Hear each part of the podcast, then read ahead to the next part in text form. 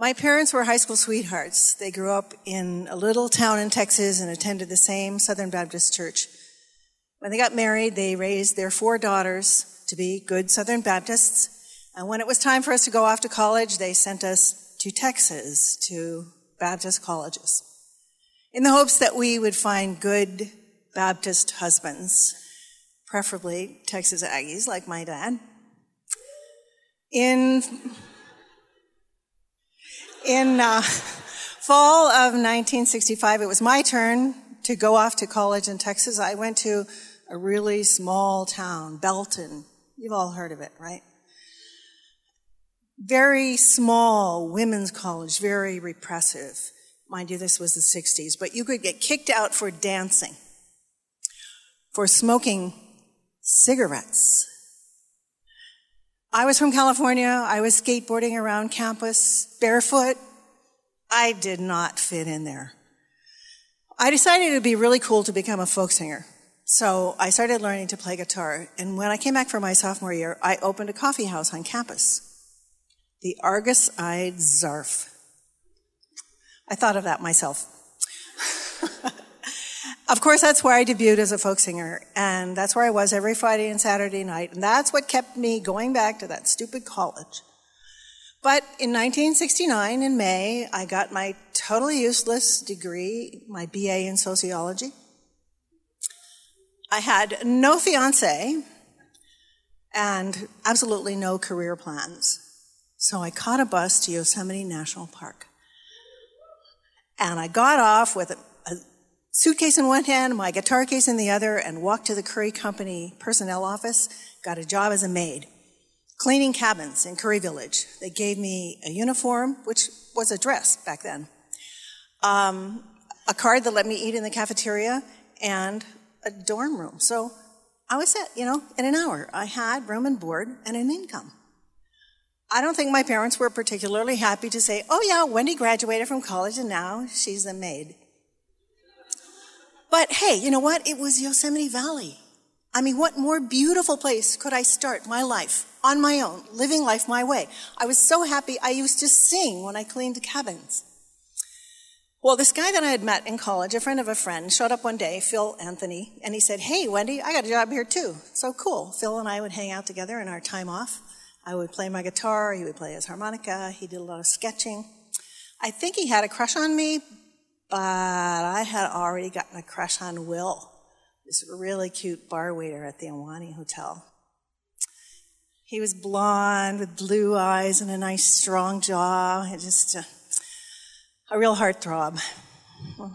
Will and Phil and I hung out together.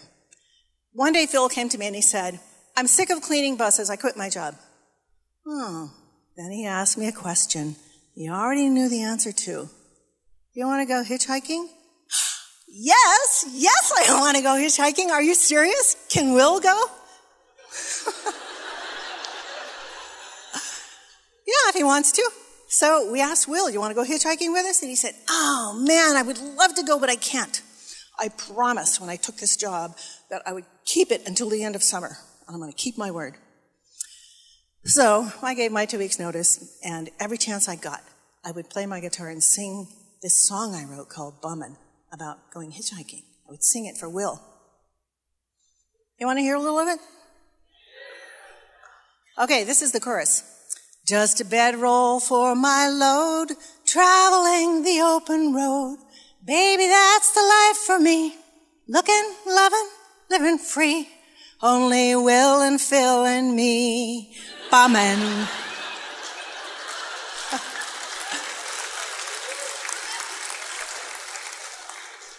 It's the only song I ever wrote that led someone to take direct action. One day I sang it for him and he threw his bar rag down on the table. He said, That's it, I'm going. I am not going to miss this opportunity. So pretty soon the three of us were standing by the roadside with two backpacks, two guitars, and three sleeping bags. Somebody in a pickup truck gave us a ride to San Francisco and we stashed most of our stuff in the bushes at Golden Gate Park and went to do the whole tourist thing, you know. Chinatown, Lombard Street, Fisherman's Wharf. We were waiting to catch a cable car down near Ghirardelli Square. They were reading underground newspapers. They had the Berkeley Barb and the Berkeley Tribe. None of you are old enough to know what those are. I didn't have anything to read, so I took out my guitar and I wrote a song called Waiting for the Cable Car. You want to hear some of it? nah, you don't have to. That's okay. Um, we slept in Golden Gate Park, and the next foggy morning we started hitching down the coast Santa Cruz, Monterey, Carmel by the Sea, to, of course, Big Sur. When we got to the Little Sur River, where it comes out to the ocean, people were down there camping, so we went down the hill to set up camp, but then a highway patrolman appeared on the road ahead, up ahead. Not up ahead, up above. And he probably had to do this every day. He had a bullhorn.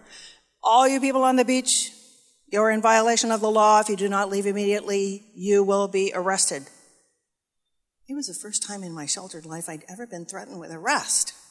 I was very upset, but we all packed up our stuff and started trudging up the hill. But when he drove off, we went back down the hill and around the bluff, where we found a nice driftwood lean to somebody had built, and that's where we camped out. I sat there one day with my guitar case as a desktop and I wrote a letter home. Dear Mother and Daddy, I'm not working in Yosemite anymore. I'm hitchhiking around California with these two nice guys, Will and Phil. They're taking good care of me. We're having a great time. Don't worry. you laugh. Um, time came for Will to head back to school, another year of college in LA. So we hitched up to Merced and back up to the valley where we left a lot of our stuff. And in the back of a tow truck on the way up to the valley, we were just sitting there in the sun, smiling our asses off, feeling this great camaraderie. And Will summed it up. He said, This has been the most wonderful adventure. I'll never be the same. Only Will and Phil and me bumming